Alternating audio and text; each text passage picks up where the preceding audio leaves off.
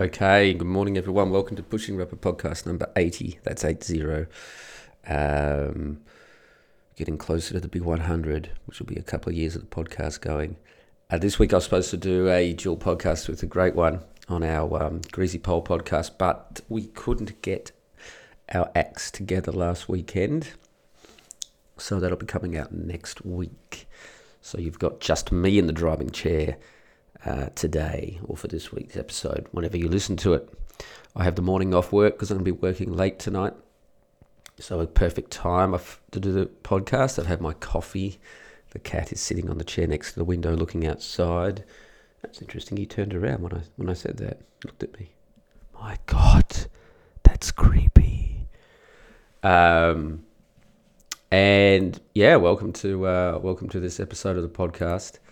Um, bit of a tough old week for me, uh, obviously, with um, old colleague and friend of mine dying. Apparently, it was um, it was uh, blood poisoning that got him, and his system just wasn't uh, just managed to get in and knock him out, and his system wasn't strong enough to fight it off. And I think that that was the key. Thirty years of partying, thirty years of rafting uh, and the lifestyle associated with it the drinking, the drugs, a lot of drugs, uh, the smoking, a lot of smoking. He always had a cigarette in his mouth.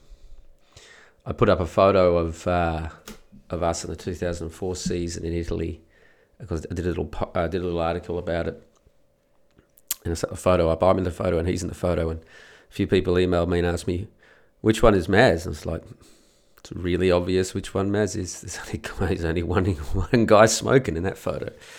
Um, so, um, uh, yeah, um, I think with Maz, um, I think with Maz, he never entered middle age. That was his problem, which is a fancy way for saying he never grew up.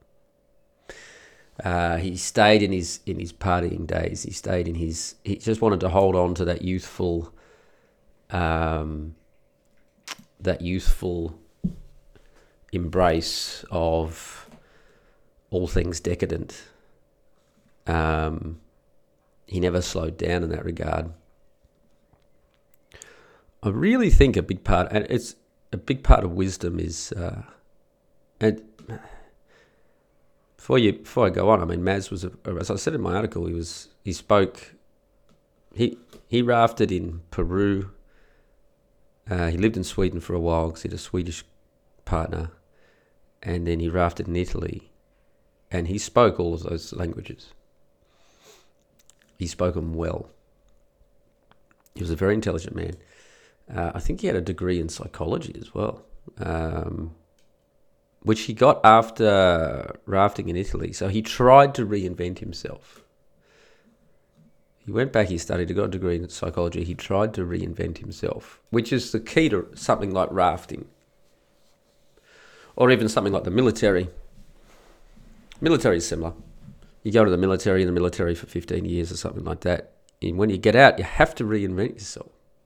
And there are those guys who are able to do it successfully and those guys who can't do it at all. Um, the ability to reinvent yourself as an adult, I think, hinges on whether or not you've grown up and you've and you step successfully from youth into middle age, uh, and that means letting go of the party years and not dwelling in the past. Um, I don't sit around.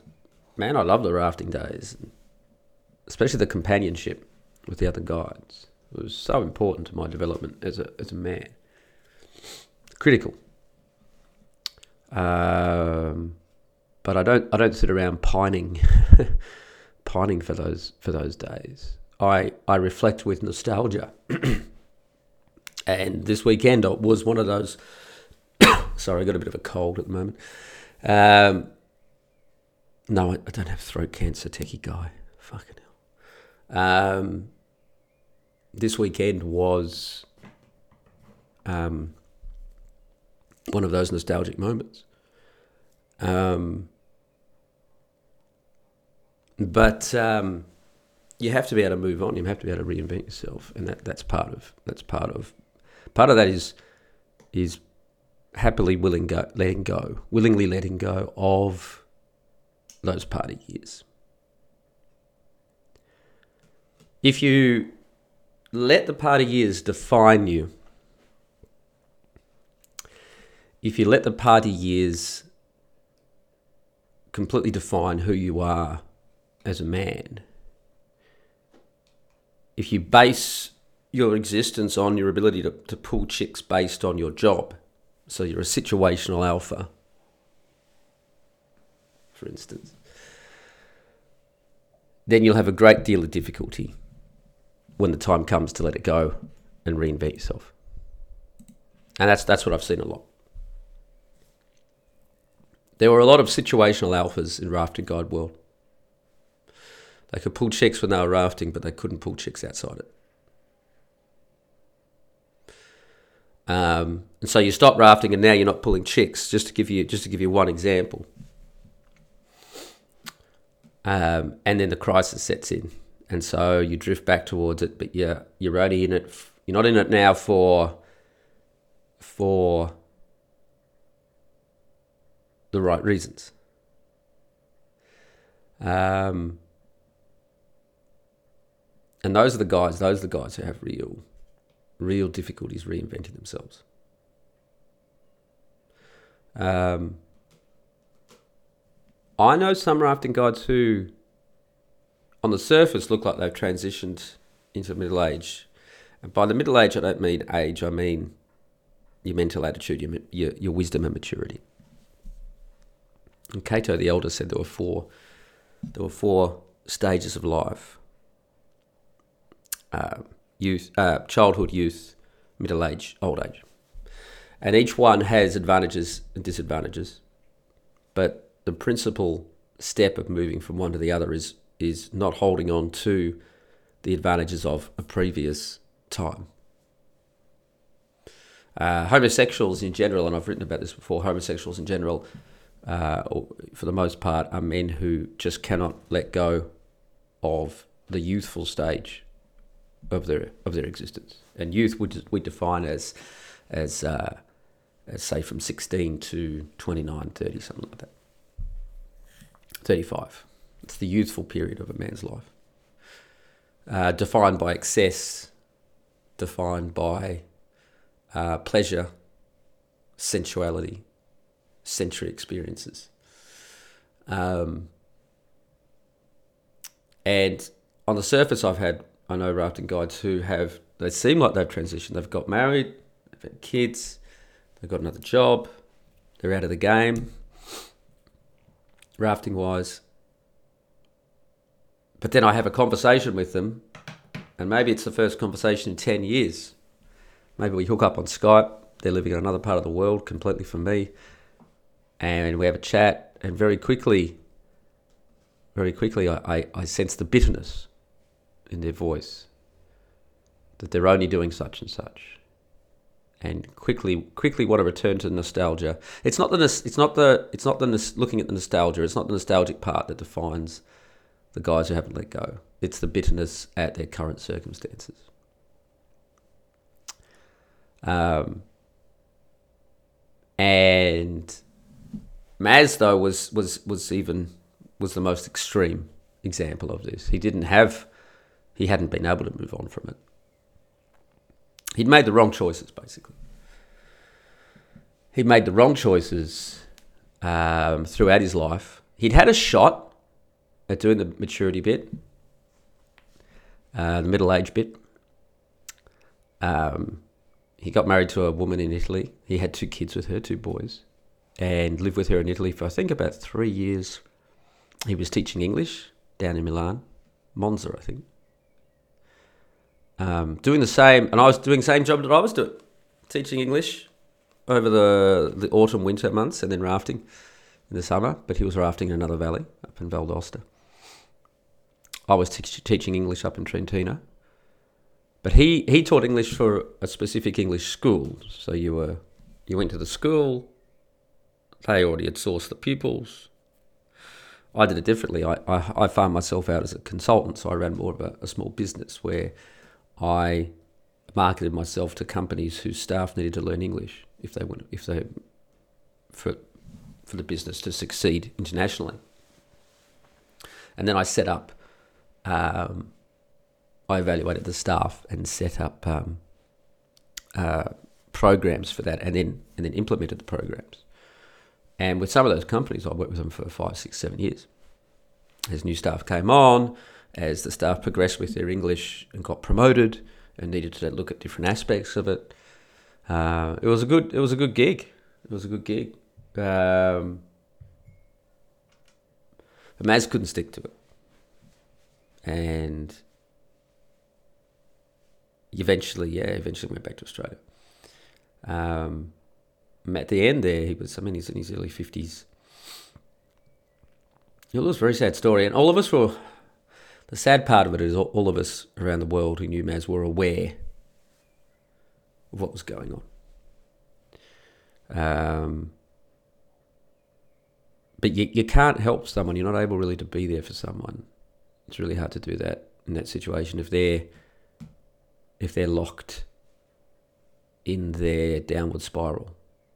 You can't pull them out. You can't talk sense into them. If someone's not making the right choices in whatever stage of life they're in,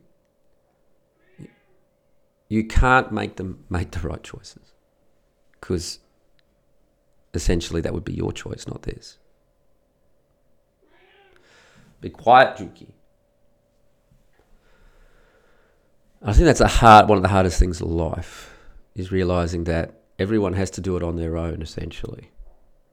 Even if you're married and you've got the tightest marriage in a positive way that you can believe, still the two individuals in the marriage oh, fuck have to make their own choices as in the sense of have to they have to get their own shit together on things that they haven't got their shit together. You can't force your partner to do something. You can support them. You can support them. But in the end, they have to step up to the plate and hit it themselves. There's no other way to do it.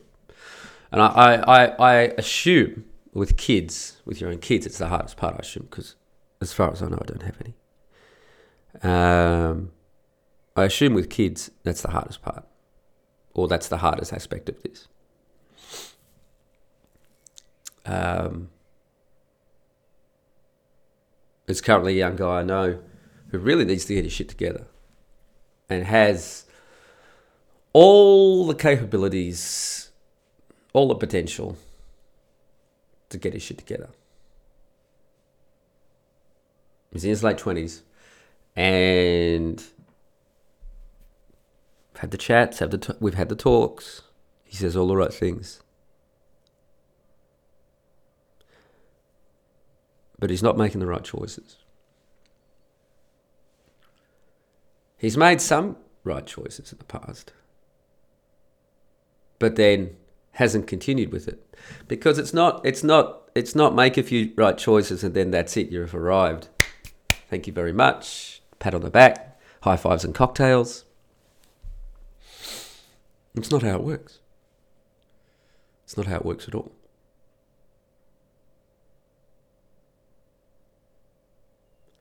It's a continual process. So, okay, you make some right choices. You instigate some things, some change in your life. You get some things happening. You don't just sit back and sit on your laurels and pat yourself on the back and think that's it. It keeps going. When does it stop, you ask? when it stops, when you're six feet under. And it stopped on the weekend for my old mate Maz. It's a continual process. Look at me, look at my example. Moving to Holland. Here we go. Trying to learn Dutch. Is it going well? It's getting better. Could it be a lot better than it is? Yes. I've met some people here. I met. I'm working with. There's a woman who works at my job who's Italian, who's been here for seven years, doesn't speak a word of Dutch. And the other staff kind of hold her in a bit of disdain. They're like using her as an example to me. Don't do that. I'm like, absolutely not. That's ridiculous. You gotta, you've got to make the choices. You've got to make the hard choices. You've got to, you got to get things moving. It's a continual process. I think I'm probably a subject matter expert at reinventing yourself. I've done it more than anyone I know. I mean, in the last six years, I've I've moved from Italy, uprooted myself, where I'd lived in the same valley for ten years, moved back to Australia, Perth. Then we moved to Melbourne, and now we've moved to Holland. And now we bought a house, which we're about to get the keys in a month. Very exciting time.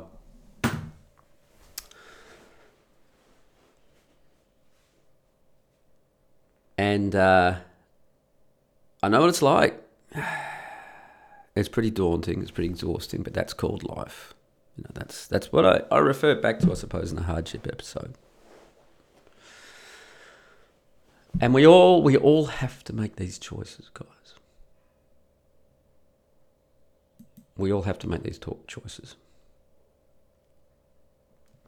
And like I was saying with your partner, if you're married or you're in a a serious relationship, your partner has to do the same thing, except that you're doing it together because whether you make the choices or not influences directly the life of the other person you're with.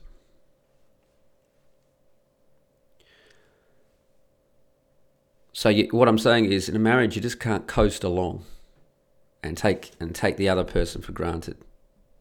You have to keep making those choices, and both parties have to do it if I look at successful marriages that I know, when the two people get married and confirm, yep, we're teaming up, we're going to make a team for life, both of them continue this act of making the correct choices, making the hard decisions in their life, and they keep moving forward. They don't float along now and go, okay, I've got my partner, and he or she can keep doing what needs to be done, and I'll just float along. That doesn't work. That doesn't work.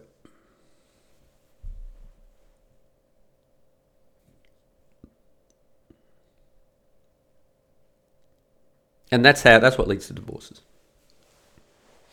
I know within my marriage in the first two or three years I needed to make and I won't talk about what it was, but I needed oh no I will. I needed to get my act together financially. I'd never it was what are the big things I had to work on in my life? Girls, I got to sit together, and then finances. My personal finances were terrible. If I had money, I spent it. That was it. You know, the old saying, you deserve it. The universe will provide. All this came from my idiot mother. All this is all we heard when we grew up. And of course, she never had any fucking money.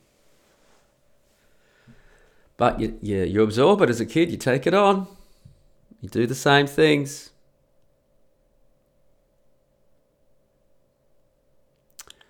And I got married, and my wife is brilliant on finances. And I was the opposite, terrible on finances. But the good wife didn't was not the person to force me to do something because she knew that I had to instigate the change myself. And it took me a couple of years, but I did it. She never said, she almost never said a thing about it. And financially, in those last couple of years in Italy, we were not great at all. In fact, the reason, the major reason we moved back to Australia was to, to re-establish ourselves financially, which we did. Um, and we've spoken about it since I got my act together financially, based on her support. And she she said to me that she was giving me a certain amount of time, and if I hadn't got my shit together in that regard, she would have had to seriously look at the thing. And I respect that. I respect that. You cannot coast along. You always have to be looking at your relationship, making sure that you're doing your bit. And of course, you have to be looking at the relationship, making sure that your other half is doing their bit too. Because if they're coasting, that's not cool. And that's when things start to go south. That's when you're being taken for granted. There's no such thing as unconditional love. No such thing. Un- unconditional love is is beta maleness made manifest. When I was younger, it used to be in my teens and early 20s, it used to be a thing to be able to say, for me to be able to say to a girl that I was trying to hook up with, you know, I'll love you unconditionally. And to a girl, that just screams beta male, screams beta male so much. It really does. Because what, what is it saying? It's saying, my dear, you can do anything that you want. You can treat me as badly as you want. You can go and, and be a serial murderer killer. You can you can sell children into child slavery. You can prostitute yourself. You can sleep with as many men as you want. You can cuckold me continuously. You can go into a polymorous relationship. You can take all my money and have and blow it on severe gambling. You can eat like a pig until you weigh 250 pounds, and I will still love you because I love you unconditionally. That's what it's saying. It's saying, uh, it's saying preaching unconditional love is saying that you have no standards. It's saying that you're so desperate to hook up with someone that you'll accept any behavior. Not just about any behavior, but absolutely any behavior on the part of that person. That person doesn't have to do anything to keep the relationship because you'll hang in no matter what they do. Unconditional love is the absolute epitome of beta male behavior made manifest. It's it's like it's like the crowning glory of being a beta male. You have no standards. You will not stand up for yourself. You will not demand that your partner makes the right choices and sticks to their side of the bargain. You you are you are absolutely willing to be walked all over.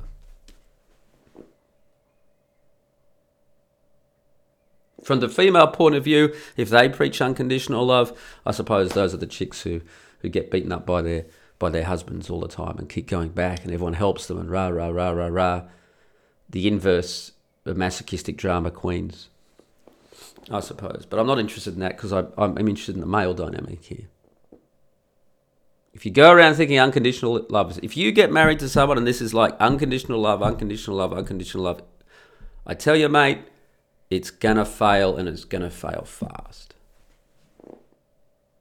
It's gonna go down really hard if you don't keep them to the standards. And women especially want to be kept in, to a standard. They want to be kept in line. They want to know. They really want. It's it's a security thing for a woman. If you if you as a as a husband really hold to define your standards of what you expect for them to uphold their side of the bargain, what you're communicating to your wife is that you're you're a strong man. If you if you if you hold her to certain ideals and certain minimum standards, then you're going to do the same for the outside world. You'll do the same with your boss. So she will be secure, for example, that the income is going to keep coming in because you're not going to be walked all over in the outside world. This is what it communicates to her. And I'm, I'm not talking about being in there with a with a stick and bloody, you know, you must do this, you must do that, rah rah rah rah rah rah rah rah rah rah. I keep I go to the gym and I keep myself fit, as strong as I possibly be, be for a multitude of reasons. A, I like it. B, I invest in my body so when I get older, I'm not going to have as many problems. C, well, what do you think I'm going to say now? So the wife stays interested. How do you keep your wife interested? When you, if we go out and other women are looking at me, my wife notices that. That's all I need to do. That's all I need to do. The wife keeps herself in good shape too. She does it for a multitude of reasons. One of them is to keep me interested. There was an article at the Chateau at Heartiste. He got an e- email, which is where I got the idea for the uh, topic of this uh, podcast, which of course is unconditional love. The legally bound beater's lament has a question for the ages, is the email. How do I get my middle aged wife to lose weight?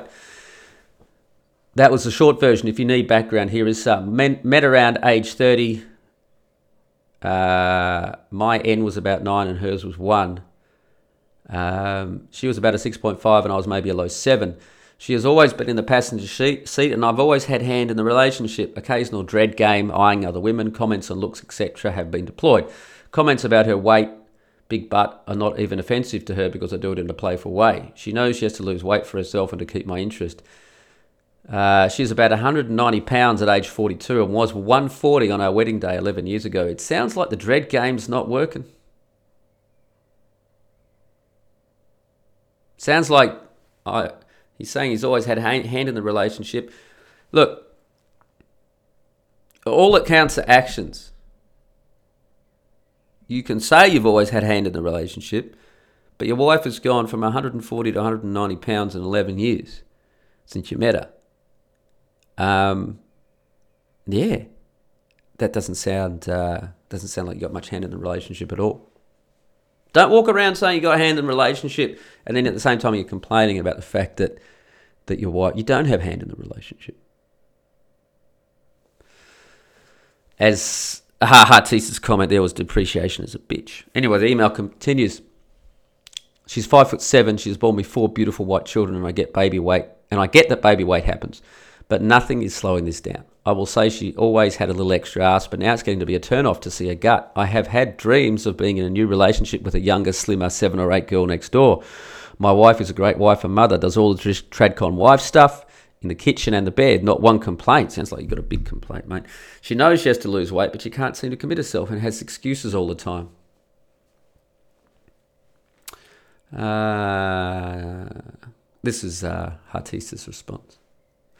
Maybe I should have made this a separate post titled Fat Wife to Good Wife, the reclamation, because the topic is so damned important to so many American men. Fat wives, if you love your husbands, you'll lose weight. If you want to be loved by your husbands, you'll lose weight. If you refuse to lose weight, the obvious conclusion is you neither love your husband nor care about receiving his love, so why should he stay with you? Better question, why should the law demand, under penalty of financial ruin, that he stay with you? Uh, C.H. Maxim, there's no such thing as unconditional love. Choices, that's what I'm saying. Choices in life. She's coasting. She's coasting on the relationship. If she was single and she needed to attract a man, she'd lose the weight. But she's married and she's taking him for granted. So she's not she's not standing up to her end of the bargain. Maybe maybe I'm wrong. Maybe he does have dread game. You can have as much dread game as you want, but if the other half of the team, if the other half of the relationship, as I was stating at the start of this podcast, doesn't keep to their side of the bargain, ultimately you can't make them. Everyone has their own choices. So yeah, I was wrong when I said definitely he definitely doesn't have any any dread game in the relationship. Maybe he has a lot, but you can have as much. You can do as much on your side of the bargain as you want. But if they slip and if they if they decide subconsciously that they can slack off a bit because the consequences aren't there then the only thing that you can do in that situation is to enforce the consequences. It's the only thing you can do. So, what's uh, advice? Continue kicking yourself into shape as a man. Amp up your dread game. Encourage your wife every time she loses even an ounce of flab. The carrot and the stick, acting together as a force multiplier, will turn your fat wife into a fat wife when you're swollen confident, other women will notice, and your wife will notice other women noticing. Uh-huh. When you're pretending to be scandalized by the women flirting with you, your wife will notice. When you step off the scale, tell her, I warmed it up for you. She'll get the hint. When you make innocuous asides calculated to unnerve your wife about the peculiar, peculiarity of her single female friends with the amazing bodies who can't fight a man, she'll notice. If, after a six month protocol of this psychological version of Chinese water torture, your fat wife is still fat and still your wife, you have permission to lower the boom. If you don't slim down, I'm leaving you. Consequences. Because you've left her already in your heart as long as she stays fat, there's no downside to a Hail Mary ult- ultimatum to save your marriage. She either complies, in other words, and this is, this is my addition, she either makes the right choices in her life. Or you formalize what you feel about her. Good luck. Because in this anti male gynarcho tyranny we live in that slanders male virtue and glorifies all female vice, you'll need it. Good advice, as always, from the chateau. I will link to that in. That's the wrong link. That's email number five. I will link to this in the show notes. Very good advice. In an unconditional love situation, you just this this guy would just put up with his wife being fat. Love her anyway. Oh. I said to my wife from the start, I, I love every bit of you and I'll continue to love you as you get older, as long as you stay in shape. Open about it. Absolutely open about it. And I do my part of the bargain. I stay in shape. She likes a man with strong arms. I need to do some more bicep curls.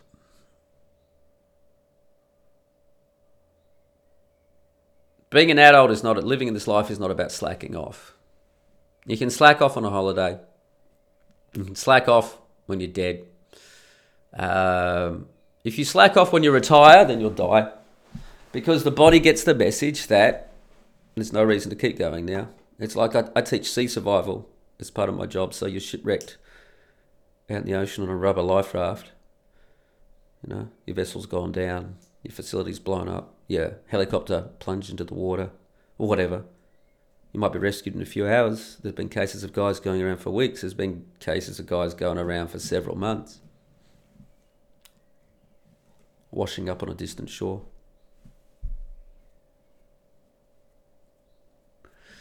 There was a case of uh, two fishermen, I think they were from Guadalupe. Poor fishermen, Central American fishermen. Their um, their fishing little fishing boat got disabled in a storm. They started drifting, drifting.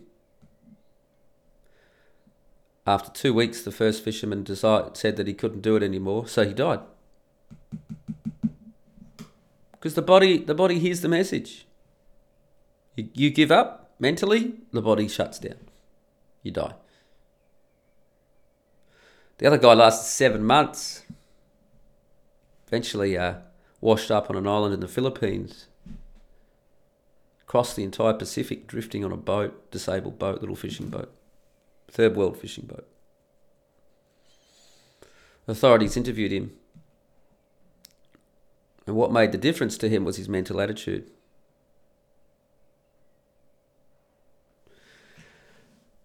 He never thought about rescue because rescue was outside his control. He never, never contemplated that. He got into a routine. He'd get up in the morning, he'd do his toilet, have his breakfast, he'd wash himself, do a bit of fishing, do repairs on his boat, which obviously is deteriorating constantly. Routine, the whole day was a routine. He knew that he knew the date, apparently, when they picked him up. I don't know, if he put notches in the boat, if he had a pen and paper, what he'd done. He focused on a routine. He made right choices. His life became the boat. And until he got rescued, that was his life now. His life had changed. Before the, before the boat, there was a wife and kids, a family. He was a fisherman. And then suddenly, through any control of his own, his life completely changed. And now his life was a boat by himself, living on the boat, doing everything he needed to, to do to be able to survive food, water, shelter, making sure the boat didn't sink. That was his life, drifting. And he couldn't, uh, he couldn't um, pace himself out mentally. He couldn't get to three and a half months and go, okay, three and a half months down, three and a half to go. I'm halfway there because the day before he was rescued, he didn't know that he was going to be rescued the next day. He didn't know he was going to wash up on that island in the Philippines. He didn't know it was going to be seven months. Could have been 14 months. Could have been 21 months. It could have been for the rest of his life. That's true mental strength. That's tr- that's a true example of making the right choices. And I suppose if you're at the moment at this point in time in your life, if you're if you're really floundering and you're thinking to yourself, are just not you're not happy with how it's going. You're not happy with where you are. It's not working out for you. Really truly imagine yourself in that position of that man. And you're drifting on a disabled little fishing boat in the Pacific. If you don't find food, you'll starve. If you don't get water, you'll die of thirst. If you don't look after the boat, you'll drown.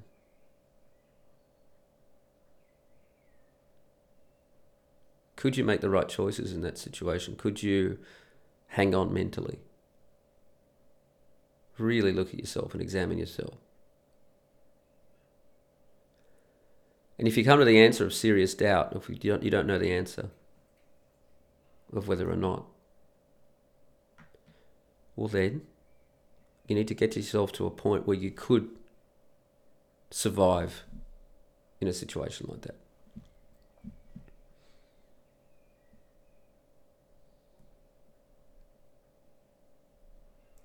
Interestingly enough, he didn't do any interviews. He refused to meet the press. He just wanted to be flown home to his wife and family. the sort of person who sucks up social media and attention from the outside world and the media coverage and all the rest of it wouldn't have been the sort of person to survive seven months in that situation.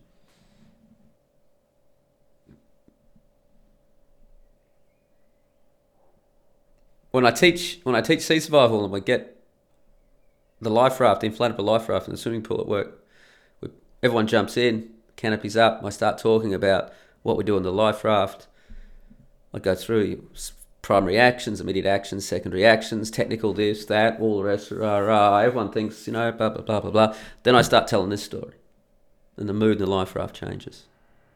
And I don't say to them, think about whether you would survive or not. But you can see that everyone is thinking that. And I can tell you right now, I look around the faces of the people, I will point out to you the people who will die within the first matter of weeks. I can see it every time. Just from the look on their faces when they contemplate what I'm talking about. And I give them this exact same example of the two fishermen from Guadeloupe or whatever country they were from. I can't remember. I say Guadeloupe, but it's probably something else. Look it up on Wikipedia. Are you a survivor? I suppose is uh, it's the overarching question of what I'm talking about. Are you a survivor? Not just a survivor in a life raft, but a survivor in life. Life raft, we can say, is a metaphor for life itself.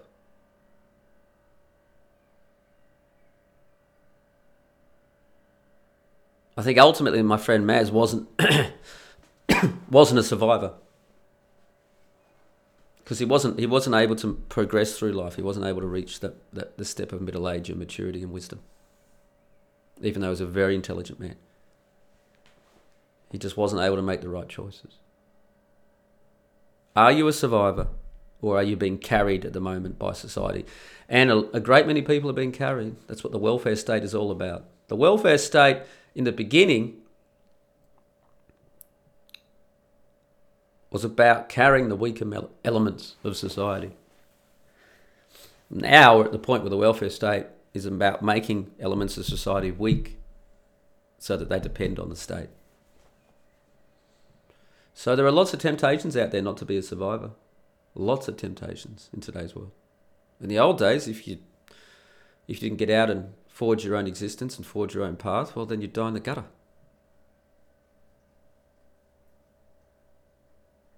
It's difficult to do that today, but it's still possible.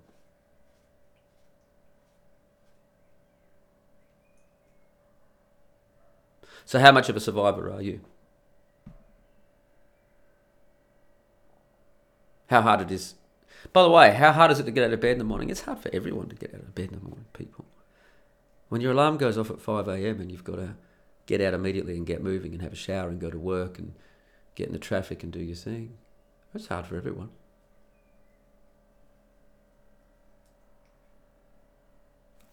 I've got the morning off because I'm going to be working late. So what am I doing? I, I could be spending the morning having another cup of coffee, reading, keeping going on Taleb's Skin in the Game that I'm reading at the moment, checking out some stuff on the internet. But I'm not doing the podcast for you, doing the podcast for me. Also, the pod, this episode's for me. I want to keep this going.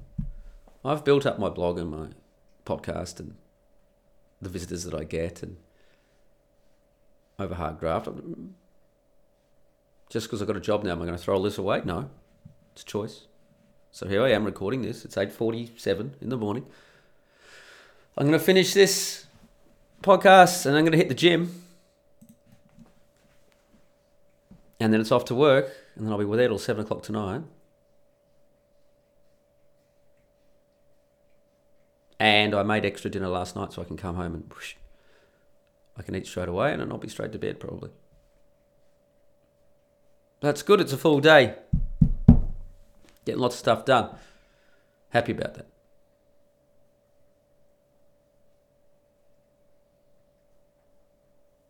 Because I know that I'm a survivor and I know that I would give it a decent shot on the life raft in that situation. I'd, I'd give it a very good shot indeed. And would there be depressive moments? Sure. Could you let your imagination go wild? Imagine that guy wondering what his wife and kids were doing. Had his wife shacked up with someone else? Can you imagine how the worry of that could consume you completely? I bet he put it completely out of his mind. I bet he thought of her occasionally as she as he as he as he knew her, but it was out of his control, and so he just kept doing what he needed to do. Was it okay when his wife, when he went back home, when they flew him back? Or had she shacked up with someone else? I don't know. That's not the part of the story that's that's important.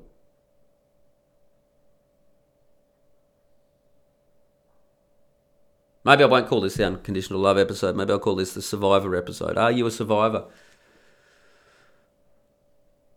That's what life's about, guys. Life's about surviving. If you look at animals, it's all they're doing every day is survival. Every day. If the birds and the animals and the fishies wake up and they don't scramble, then by the end of the day, they're dead.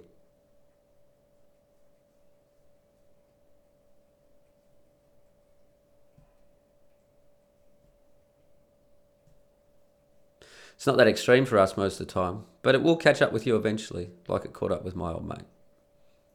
Eventually, it caught up with him. His body wasn't able to fight it off. I feel very bad for him.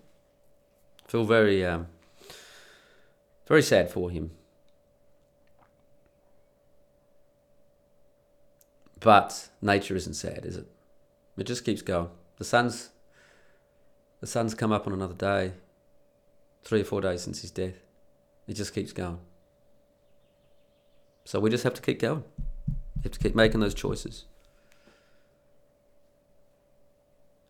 All right, I got an interesting comment on last week's podcast from Mark T. Great podcast. Thanks, Mark. You had the whole family, me, wife, 11 and 9 year old boys in laughter. Your nickname in our family is Potty Mouth. What the fuck? Potty Mouth? Where'd you get that from? Yeah, 11 and 9 year old boys listen to my podcast. I, I kind of find, found that a bit, I don't know, intriguing, surprising. Because I don't know if I was 11 and 9 years old whether I would have understood a word of what I'm saying now on my podcast. Definitely not at 9. At 11, would have been eye opening. But I, I, thought about this, and ultimately, I think it's a good thing that that Mark T is letting his boys listen to it because this is this is this is to make boys into men, isn't it? So better start early. You better start early. So boys, 11 and 9 year olds, if you're listening to this, uh, be good to your mother. Don't say the naughty words that I say. Listen to your dad. Make the right choices. There's no goofing off. You can goof off on summer holidays, but even then, don't goof off. Go get yourself a summer holiday job. Save your pennies. Yeah, that's what it's about. Shout out to Captain Capitalism, it sponsors this blog. Uh, Cappy's been off on a week long adventure uh, riding around on his motorbike in Las Vegas and parts of this, parts of that area. Uh, Death Valley Adventure. He sent me a few photos via email, uh, mocking me. Things like it was 85 degrees here. It looked like perfect riding weather. I actually had a dream last night about my, my old motorbike, my Ducati Pantah 500. I, I really miss that bike. And I tell you what, Holland would be a great place to have a bike like that. I'm really pissed off I didn't put that in the shipping container and bring it over. Really pissed. Check out Cappy's site at captaincapitalism.blogspot.your.com. Um, it's got a bunch of books which you people should read about getting your shit together financially and making the right choices, all that are financial, mostly with a financial bent. Uh, he does uh, a YouTube episode, uh, channel. Has he done many? Has he done many while he's been away? I'd say he wouldn't have. He took a week off. Oh no, he's got two days ago, two days ago, three days ago, three days ago. There we go. Request, don't overexpand your business. That sounds like a very good request. Request, where most high schoolers fuck up. Hmm. He's also got um, podcast. Uh, and if imitation is the highest form of flattery, then then Cappy has certainly given me a lot of flattery, as he has named his most recent episode the Happiness Fun episode, which he didn't do before. It was just, it was just before it was just episode two four seven of the Clarey podcast. Now it's episode number two four seven of the Clarey podcast, the Happiness Fun episode. I'd like to think he's lifted that from moi. Imitation is the highest form of flattery. Thanks, Cappy. I appreciate that. Um, check out Captain Capitalism. Check out my blog if you like this podcast. Please subscribe. Uh, I'm up to 144 followers. Subscribe to my blog. Click back to the blog there uh, on the website and blog link, and you can check out the link to Heartiste's um, article that I re- that I um, spoke about. And you can get my two books, Pushing Rubber Downhill, A Journey to Manhood via Whitewater Adventures, which is a story of my act of making the right choices and getting my shit together. Use my example as impetus to drive you to make your own right choices. And Run Guts Pull Cones, Whitewater Adventure in the Italian Alps, more of a fun, a fun book chronicling one rafting season in the Italian Alps and all the hijinks we got up to. Probably the the crown and glory of my useful period. Hey guys, episode 80. It's been fun. It's been fun. I'm off to the gym. Uh, make sure you make some good choices today. Uh, this has been the Survivor episode. Uh, I'll catch you next week when we hook up with uh, the great one. Until then, don't you go changing too much. Ciao.